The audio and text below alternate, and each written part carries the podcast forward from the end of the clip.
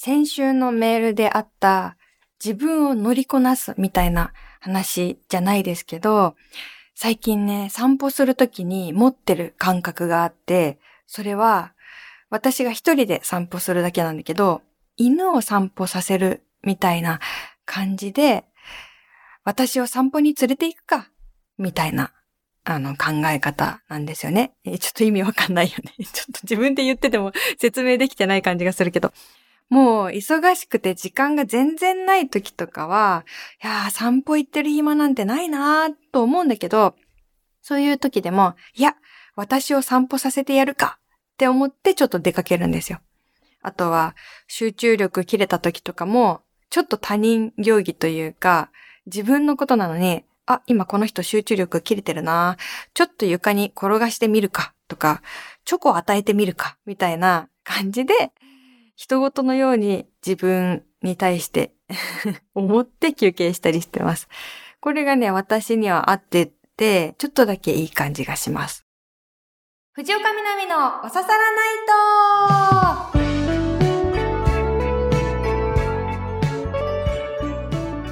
皆さん、やっほー藤岡みなみです。今週もポッドキャストオリジナルでお送りしていきます。ハッシュタグは番組本編と同じ、お刺さらないとをつけてつぶやいてみてください。いつもありがとうございます。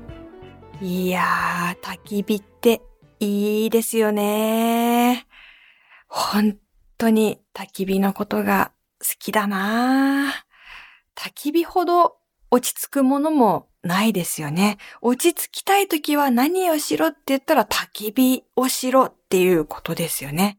皆さんやってますか？焚き火。この間の日曜日私、焚き火をしてきたんですよ。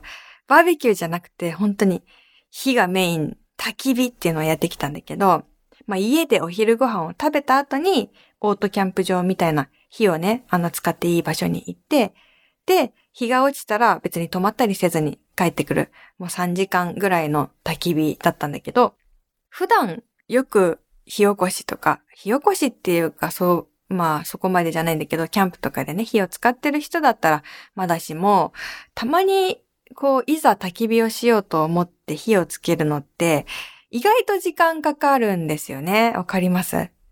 うん。あれ？薪ってあんなに燃えそうなのに、なんかすぐは火がつかないんだって。木って燃えないじゃんって思う瞬間があるというか、うん、くべ方もね、もちろん大事だし、酸素が入るようにとか、新聞紙とか燃えやすいものをうまく使って木に火をつけて、なんだけど、あ、なんかつかないな、つかないなってこう安定しないなって思っちゃって。だけどね、それ時間かけて30分ぐらいかけて、その焚き火を安定させちゃうと、それはそれでやることがなくなるんですよ。なぜなら、火をつけることが、それ自体が目的だからね、焚き火って。うん。それって本当にいいですよね。火をつける。そして何もしない。火を見るだけ。これが本当の贅沢だなって思うんですけど、なんだけど、やっぱり私は欲張りというか落ち着きがないので、何かしたくなっちゃって、バーベキューじゃないんですよ。バーベキューじゃないのに、お腹も空いてないのに、一応とか言いながら家にあったじゃがいもをアルミホイルに包んで持ってきたりとか、バターとか、マシュマロとかソーセージとかを持ってきて結局バーベキューやみたいな 感じに、なんか焼きたいっていう気持ちになって、まあ持ってったんですよ。で、その中に、これ危険だと思うので、絶対真似しないでほしいんですけど、家にたまたまあって、これいいじゃんと思って持ってったのが、ポップコーンの、あの、アルミの皿で、こう、コンロでやるやつわかります？あれなんつうの？わかんないんだけど。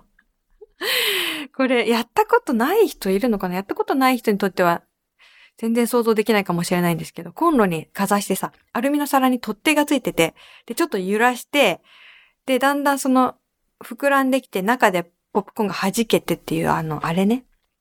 あれがあったから持ってったんですよ。あ、これ焚き火でできるだろうなと思って。多分ね、あれ、コンロ用でそれ以外でやっちゃいけないんじゃないかなと思うんですけど、私はなんかバカだから、それをね、焚き火にかざしちゃったんですよね。うん。で、コンロと同じ要領でね、揺すってたんですよ。右左。なかなか弾けないなと思って、ずっとかざしてたら、上のこの貼ってあるビニールが燃えちゃって、だから要はあのポップコーンのアルミのあのお皿、ドーム状になっていって、中がね、こう弾けても飛び出さないようにビニールがあの包まれてるんですけど、それが便利なんだけど、その飛び出さない用のビニールが全部先に燃えちゃったんですね。だから、こう、コーン丸見え状態、青空コーンみたいな感じになっちゃって、うわ、これやばいんじゃないって思った時には、時すでにお寿司、時すでにお寿司だったんですね。ポポポポーンポップコーンのポップがね、始まりまして、もう噴水のように360度あちこちにポンポンポンポンポンポンポン飛んでいっちゃって、もう勢いのいい子だと1メートルぐらい飛ぶ子とかもいて、もう私パニックだよね。うわぁ助けてくれ もう、やばいって思った瞬間に火から遠ざけたんですけど、まだ熱が残ってるから、そのアルミの皿の上でまだ弾けてて、もう逃げ惑って、想像してください。私がこう右手でポップコーンのそのアルミのね、あのお皿を持ってて、そこの上からもうどんどんどんどんポップコーンが手品のように、泉のようにもう湧き出て止まらないっていう と事件ですよ。もう助けてしか言えなくて、もう本当にパニックで、え、え、助けて助けてって帰って。そしたら4歳のね、子供が走ってきて、多分混乱したんでしょうね。私もパニックになってるし、ポップコーンももう 溢れ出してるし、急げーとか言いながら、もう地面に落ちたポップコーンを大急ぎで口に入れ始めて、うわやめろ落ちたの食べるんじゃない汚いぞなんかもうもっともっとパニックになっちゃって。いや、もう吐き出して吐き出して土ついてるからとか言ってね。いやー、誰？本当に焚き火は落ち着くとか言ったの。むちゃくちゃ忙しいから、焚き火。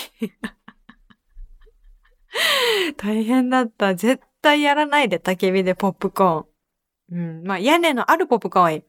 屋根のなくなったポップコーンを焚き火でやらないでください。お願いします。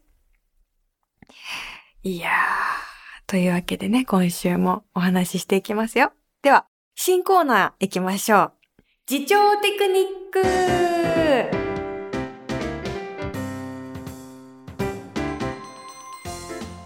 はい。時短ならぬ自重、時を長くすると書いて自重。生活の体感時間を伸ばすための行動をみんなでシェアしていこうというコーナーです。今週から始まりました。えー、ラジオネームスキップさん。みなみさん、明けましておめでとうございます。今年もよろしくお願いします。よろしくお願いします。YouTube を見るときに、再生速度を0.5倍速などゆっくりにして見ています。すごいもう完全に自重、物理的な自重。えー、どういう、どういう映像を？私もう本当にひどいよ。前はさ、1.25とか1.5倍速とかあったんだけど、だんだんもうそれでも耐えられなくなっちゃって、1.75、2倍までいっちゃったよ、最近。YouTube 見るときにさ、暇だから YouTube 見てんのにさ、その暇つぶしのための YouTube を2倍速で見るっていう、何に追われてるんだっていう、一番時短の中で一番良くないことを私はしちゃってるんだけど、この人すごいよ。スキップさんは0.5倍速で見てるって。あ、でもあれはあったな。めちゃくちゃ可愛い、あの、アイドルのミュージックビデオを見てて、え、どの瞬間も可愛いなと思って、0.25倍速 で見たっていうのはあった。確かにね、あれはいいものだね。そういう本当に好きで好きでしょうがないコンテンツだったら、もう0.5倍速、0.25倍速とかで見ると、これは他でもない、本当にまさに自重テクニックだし、もう思う存分味わえる方法ですね。素晴らしい方法をシェアしていただいてありがとうございます。続いて、ラジオネームゆきだるまさん。みなみさん、スタッフの皆さん、こんばんは、こんばんは。新聞のコラムですが、断酒をすることで一日の時間が長く感じられる。頭がすっきりし、夜には読書もできるとありました。私も以前は晩酌好きでしたが、思い立って健康目的に断酒を決断し、2年は過ぎたかなと思います。シラフの好奇心から得られる気づきが結構あります。頭が冴えているので五感が働き、時間もお得感があります。これに散歩を付け加えられたら私的には最強です。南さんはどう感じますか？ただし時間感覚には個人差がありますのでご注意ください。いやー、まさにその通りなんだな先週私は、えー、断酒宣言をいたしまして、えー、今年の目標として、ラジオパーソナリティとしてはとても地味ではありますが お酒を飲みませんという話をしました。で、結局今ね、2週間ぐらいお酒なしで過ごしてるけど、もうこの方の言う通りなんですよね。夜が長くなった。うん。もちろんお酒は今もね、飲んでない時も好きだなと思います。素敵な時間だなと思うんだけど、やっぱね、眠くなる、だるくなる、うん、鈍くなる、いろいろありますし、あとこれはね、ちょっと違うかもしれないけどさ、最近はね、こういう時間もあんまないけど、昔はさ、なんか飲み会とかって、えー、まだ7時前じゃん、今日はいっぱい話せるね、みたいな感じになるけど、もう次の瞬間には10時40分とかで、え、なんでこんな早いの？みたいな。お酒飲んでる時の時間の速さみたいなのがありまして、でもあの時ってさ、いや、ちょっと今日はね、あの、飲めないんだみたいな感じで、オレンジジュースとかウーロン茶で、こう乗り切らなきゃいけない時もあるじゃん。その時は逆にめちゃ長いっていうのあるじゃん。あれもちょっと似てるかもね。うん。だからね、私、そういう意味では得だったかも。そのお酒の習慣が前はあって、それで今なくしたことで、なんか、時間が倍になったような錯覚になっているのはすごく今ね、ラッキーかなと思っていて、うんうんうん。勉強に集中できる。びっくりした。なんか私勉強の邪魔をしてた自分で。なんかま、まだ勉強ね、したいのに、夜ちょっと単語とかやりたいと思ってるのに、なんか晩酌して、その後になんか単語帳開いて、頭に入るわけなくて、で、最近お酒を飲まずに単語帳を開くと、なんでこんな覚えられるんだみたいな。面白いね。うん、シラフで生きるというね、ことですね。うん。研ぎ澄まされるその感覚を味わいたい。うん。そして久しぶりのお酒飲んだ時が来たら、その時は楽しいんだろうな。うん、えー、続いて、ラジオネーム、エルスコルチュさん。藤岡みなみ様、こんにちは。こんにちは。僕の自重テクニックは、発売日が待ち遠しくて仕方がなかったレコードや CD、本を発売日にワクワクしながらお店に買いに行っても、お目当てのものをすぐには手に取らず、あー、そこにあるなーと一応目の端っこにそれを捉えて確認しつつ、他の商品を物色してお目当てのものを手に取るまでに時間をかけることです。待ち遠しかったのならすぐに買って、それから他のものを見ればいいのに。我ながら謎の行動ですが、すぐに手に入れてしまえば、それまでの待ち遠しかったワクワクする気持ちはおしまい。それをもうちょっと感じていたいという気持ちがなせる技なのかもしれません。えー、すごい、めっちゃ素敵。私はとにかくせっかちなので、もう、すごい山積みになっていたとしても、売り切れるかもしれないみたいな感じで 一直線にそれを取りに行っちゃうけど、そうか、こういう楽しみ方もあるのか。ワクワクを引き伸ばす。あえて自分でじらす。これは自重テクニックですね。自重テクニック集、大辞典みたいな作りたいな。うん。私ご褒美とかもね、できないの、実はあんまり。これ終わったら、おやつ食べるぞとか無理で、先に食べてからあの、勉強するとか待てができない私。でも、待てを楽しむ。これができたら最高よね。これはまたちょっと違う話かもしれないんですけど、この CD の話で思い出したのが、昔 CD を、まあ、CD 屋さんで買って、その後電車でまだ聞けないけど、歌詞カードだけ眺めてる時間あれ尊かったなぁ。もう今やね、配信とか、まあ、CD をネットで買うとか、そういったことで、電車の中で、その曲を想像しながら、歌詞カードだけ眺める時間というのは、私たちはちょっと失ってしまった。まあ、それをまだやってる人もね、もちろんいますけど、私はちょっと失ってしまって、あのワクワク素敵だったなって今思いますね。まあこういうことさ、ちょっとあんま言いすぎるとさ、本当になんかうん、ちょっとその昔を懐かしむ大人すぎて、まあ嫌だというか私も最新技術も好きなので、配信だからこそたくさんの音楽を聴けてるという、そういうところもたくさん享受しているので、あんまりね、あの、そっちだけが素晴らしいとかはね、ちょっと言わないですけど、でもこの自重テクニックのコーナーには、あの、その電車の中で CD のこう、歌詞カード見てた時間のような、そういう瞬間の手触りを取り戻すかのような試みになるんじゃないかなと思って、このコーナーの今後をね、すごい楽しみにしています。皆さんの時間を長く感じる、味わう、ワクワクを先延ばしにする、引き伸ばす、そんなテクニックを教えてください。えー、続いても新コーナー。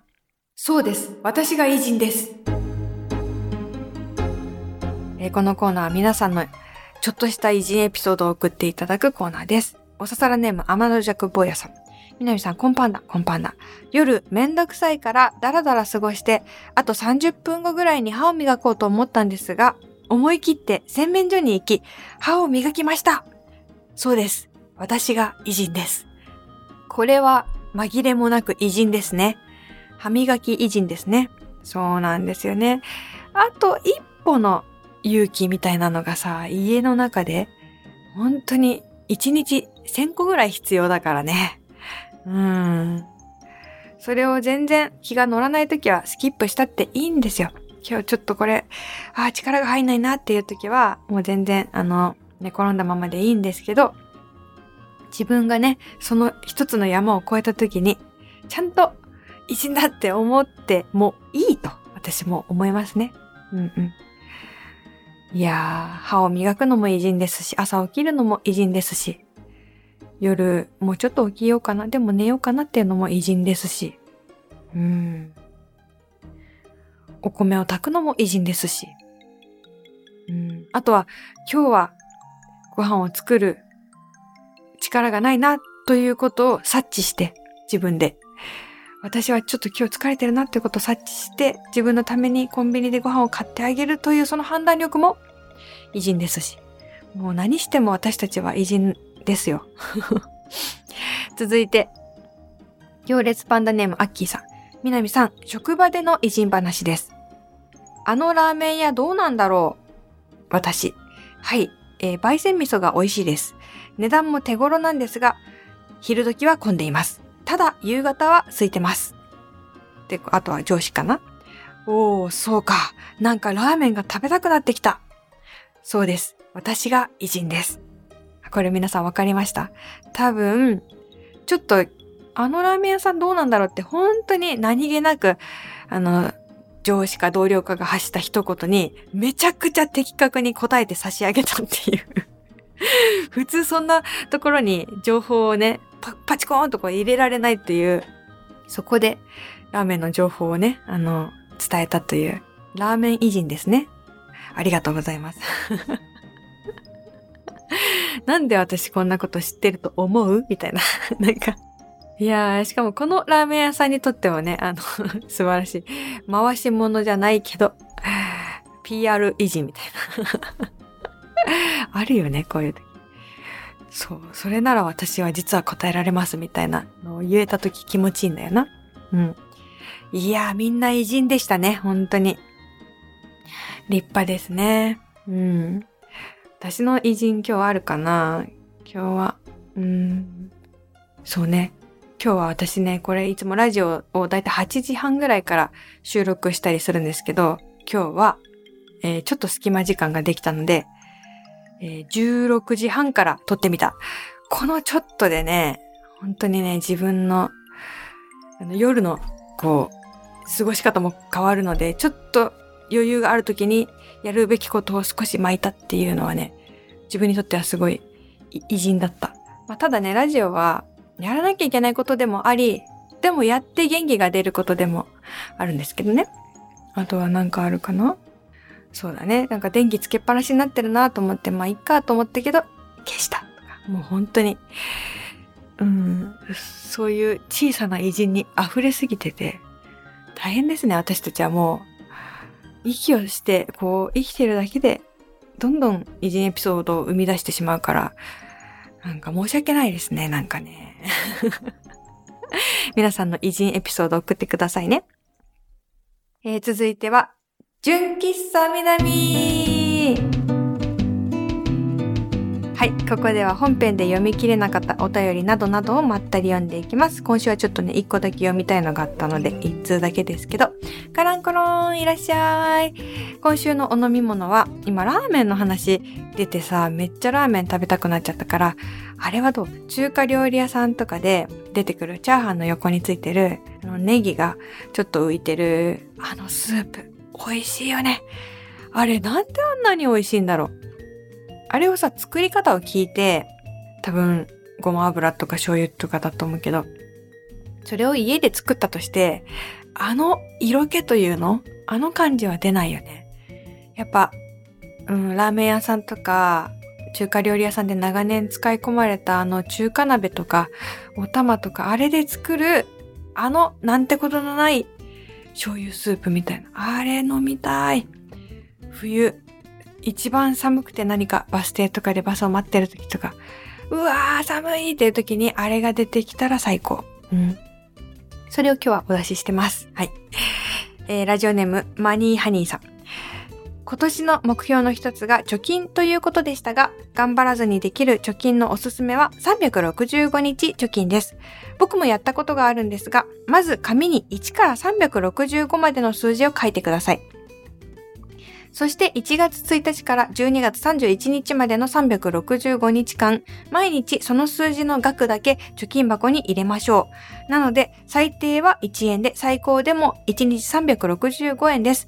1月1日の1円から日付に合わせて順番に貯金箱に入れる入れる必要はなく、その日のお財布を見て余っている小銭を貯金箱に入れて、その額の数字を消していきます。39円あったらナンバー39を消します。もし貯金を忘れた日があったら忘れた日数分の額を入れれば大丈夫です。500円ぐらい貯金したいなと思えば足して500になる数字を見つけて消しましょう。例えば158と177と165だったり。そうしてめでたく12月31日に貯金箱を開けると66,795円が貯まっているはずです。マジ。多額の貯金とは言えないけれど、来年のお正月にちょっと贅沢して美味しいものが食べられたりとかはできるのではないでしょうか。毎日貯金しているんだという実感が持てるし、お財布の小銭じゃらじゃらが、あ、これで貯金箱に入れられると思えて嫌じゃなくなるというメリットもあります。もし1月14日から最低額で始めるなら1から14までを消して貯金箱に105円入れてから始めれば OK です。でもこれ南さんが電子マネーやカード払い派だったら難しいかもですね。えー、初めて聞いた。え、皆さんわかりました？だから毎日貯金して、でも、えー、1日目が1円、2日目が2円とかである必要はなく、1から365の数どれでもいいから、それを埋めるというか、一回使っていくそれってなんだって思ったけどさ、びっくりした。最後に、12月31日に、66,795円も貯まってるって聞いたら、急にキラリンってなって私今。1から365を足すと、66,795になるんだ。へー。いやでも、心配していただいてる通り、私は電子マネー派ですね。もうどうしよう。これやりたいけど、本当にね、本当に小銭使わなくなってしもうて、うん、スマホ決済とか。だから、1年で、え、ほんと数万円も使わない、現金で数万円も使わないぐらいな、もう90何パーセントカードとか電子になっちゃってるから、どうしたらいい？どうしようもない？なんか、ある？そのなんか、うん、そういうペイペイ貯金みたいな。ないか。えー、っとね、これはどう？積もり貯金みたいな聞いたことあります。例えば、あー、私今、ビール飲みたいなーって思ったけど、我慢しようとって思って、で、メモ帳に、まあ、ビールの値段、かんなきゃ200円とか書いて、えー、買ったつもりで貯金するみたいな。うん。頭の中で。あ、でもなでもそれをさ、続けてさ、現金でやったら最後溜まっていくけどさ、頭の中で積もり貯金したらさ、365日後に待ってるのはさ、ほんとそれこそ積もり貯金だよね。あの、貯金があるつもり、過去本当はないってやつになっちゃうよね。概念になっちゃうよね、利益が。どうしたらいいんだろう。まあそういう意味でもさっきのその物質のアナログへの解雇の話でもないけど、やっぱ小銭のロマンってあるよな。小銭の方がきっと自重なんだろうな。うん。今年もし、うん、なんか機会があったら小銭、小銭すべて、もう小銭を見たらもうすべて貯めるみたいな感じにするとか？なんかちょっと考えます。皆さんまた他にも私のいい貯金テクニック、貯金技があったら教えてください。よろしくお願いします。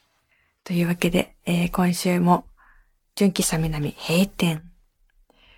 えー、皆さんからのメール投稿いつでもお待ちしております。宛先は、みなみアットマーク stv.jp です。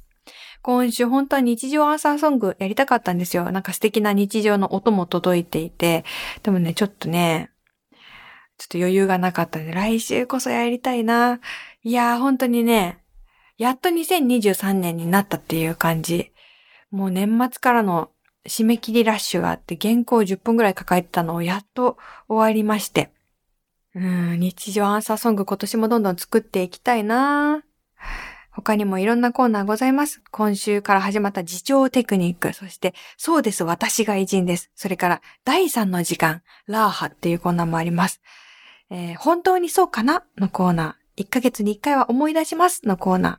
日常アンサーソング。えー、他にもいろいろあります。なんかもうちょっとこの1年ぐらいやってきて、まあ1年はまだ経ってないのか、4月からだから。もう10個ぐらいコーナーが 案の定乱立してますけれども 多分私がもう覚えてないコーナーもありますけれども。はい。思い出したら送ってください。普通のお便りも募集してます。ではではね。皆さんも焚き火してみてくださいね。雪がめちゃくちゃ積もってる場所ではどうやって焚き火をするんだろう。でもファイヤーベースみたいなのがあったら雪の上でもできるのか。うんうん。なんか皆さんの焚き火の話も聞いてみたいな。うん。いろんな話またしていきましょう。じゃあ今から学校の人、えー、仕事の人、お家帰る人、それぞれ気をつけてね。行ってきてください。帰ってきてください。じゃあ、来週からも皆さんにラッキーなことが、えー、起こります。かっこ予言というわけで、えー、またこの場所でお会いしましょう。お相手は藤岡みなみでした。またね